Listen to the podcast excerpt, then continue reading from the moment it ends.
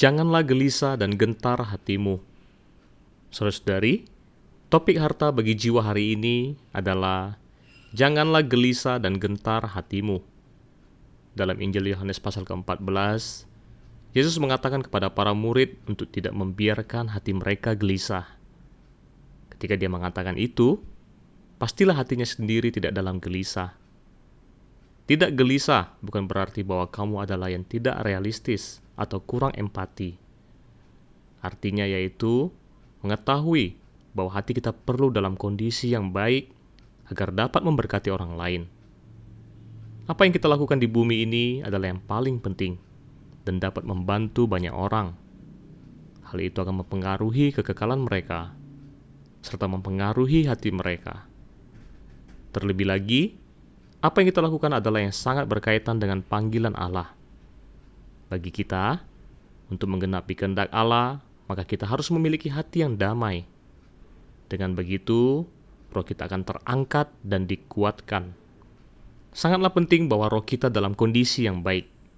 Itulah sebabnya mengapa setiap hari paling penting bagi kita untuk mendekat kepada Allah.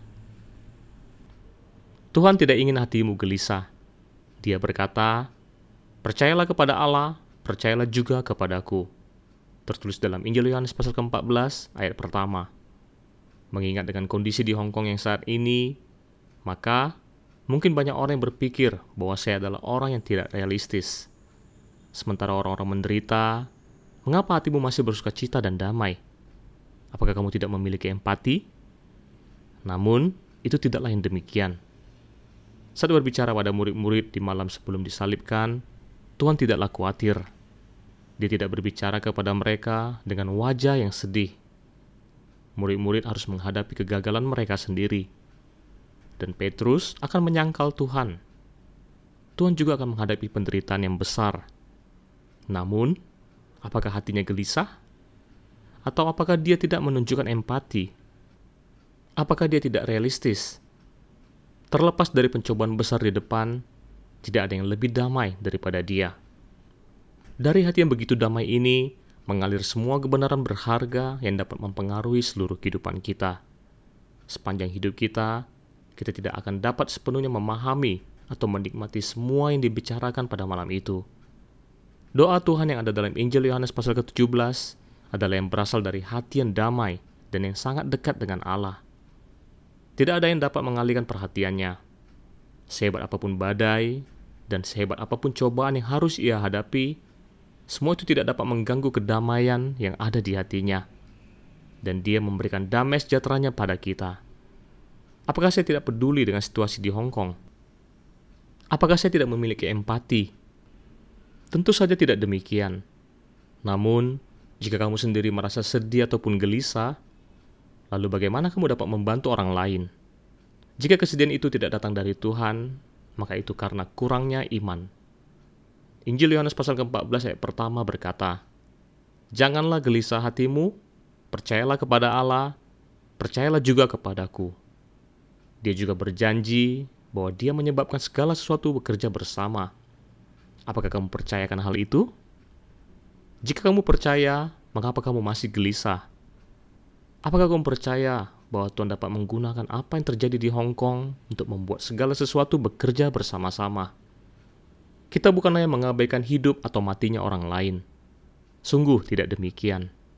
Namun kita tidak bisa melakukan terlalu banyak hal dalam sekaligus. Dan kita memberikan kepada dunia akan hal-hal yang penting yang tidak dapat diberikan orang lain. Hari ini, kita memberitakan Injil, membantu roh orang lain, menggembalakan domba, serta memberi makan anak domba. Jika bukan kita yang melakukan ini, siapa lagi yang akan melakukannya? Tak satu pun dari orang-orang yang tidak percaya yang dapat melakukan ini. Pelayanan kita hari ini dapat mempengaruhi kekekalan banyak orang. Saat kamu membantu saudara dan saudari, maka itu akan mempengaruhi kemuliaan mereka yang kekal. Dan pada gilirannya, mereka juga akan dapat banyak membantu orang lain. Kita mengambil tugas yang paling penting yang harus dilakukan. Tuhan membimbing akan apa yang harus kita lakukan. Bukanlah saya yang memerintah. Kamu adalah milik Allah. Kamu harus jelas akan bimbingan Tuhan. Kamu tidak bisa hadir di tempat yang berbeda dan melakukan tugas yang berbeda pada waktu yang bersamaan. Jadi, kamu harus tahu akan peran yang Tuhan berikan kepadamu.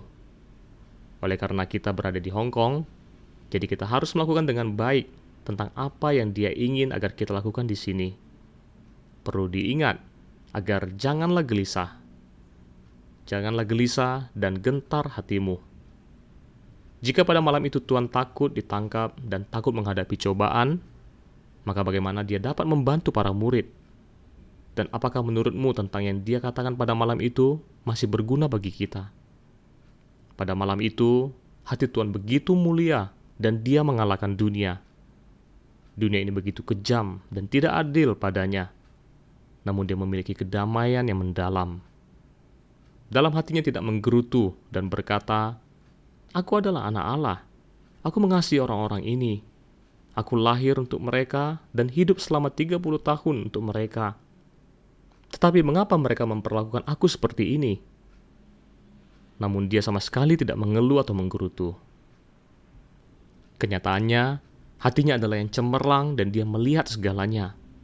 Saat ia berdoa, dia meminta kepada Bapa untuk memuliakan dia, sehingga dia juga dapat memuliakan Bapa. Dia dengan jelas melihat akan pentingnya semua yang dia lakukan, dia melihat akan sukacita yang ada di hadapannya. Dia melihat akan impian Bapa, impiannya, dan impian Roh Kudus, dan bahwa impian Allah ini akan tergenapi. Hari ini, apakah kamu melihat akan pentingnya hal yang kamu lakukan? Apakah kamu melihat akan pentingnya Tuhan mengutus kita? Banyak generasi yang belum dapat melihat hal ini. Apakah kamu juga melihat bahwa kamu adalah yang penting maka seharusnya lah kamu juga melihat sukacita di depan, kekekalan pada orang-orang yang kamu bawa untuk terselamatkan, dan akan masa depan dari saudara-saudari yang kamu bantu, baik dalam kehidupannya yang saat ini maupun dalam kekekalan mereka. Pada akhirnya, Tuhan berseru, "Telah selesai." Dia telah menggenapi apa yang Allah perintahkan padanya. Hari ini, Apakah kamu melihat akan pentingnya apa yang Allah tugaskan kepadamu? Dapat saya katakan padamu bahwa di dunia ini tiada yang sepenting panggilannya, juga tidak ada yang dapat menggantikannya. Silakan beritahu saya jika kamu menemukan sesuatu yang hebat. Bagi kamu, untuk mencapai apa yang Tuhan perintahkan padamu, satu hal yang penting, yaitu hatimu harus damai dan tidak gelisah, agar hatimu bisa terangkat semakin dekat dan dekat dengan Dia. Lalu kamu akan memperoleh kekuatan darinya dan mengalami pekerjaan Roh Kudus. Ini bukanlah hal yang tidak realistis. Bahkan sebenarnya ini adalah yang mendunia dan bisa masuk ke lubuk hati mereka. Semua cara lain adalah yang tidak realistis. Segala sesuatu yang tidak dapat membantu hati manusia adalah yang tidak realistis. Kenyataannya, tidak ada yang lebih praktis daripada membantu orang lain bukan hanya dilakukan karena kepraktisan, namun tidak ada yang lebih praktis dan yang lebih bermanfaat selain dari mendekatkan diri kepada Allah. Di seluruh dunia, tidak ada yang lebih praktis daripada dapat membantu hati seseorang. Cobalah pikirkan saat rohmu tidak dalam kondisi yang baik, maka berapa banyak orangkah yang dapat kamu bantu? Hal-hal bermakna apa lagi yang dapat kamu lakukan untuk mempengaruhi hati seseorang dan mempengaruhi kekekalan mereka? Bagaimanakah kondisimu sendiri?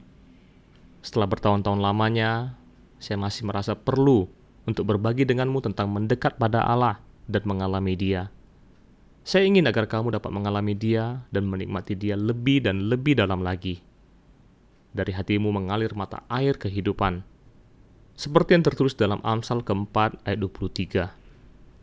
Kegunaan orang lain juga berasal dari apa yang ada di dalam hati mereka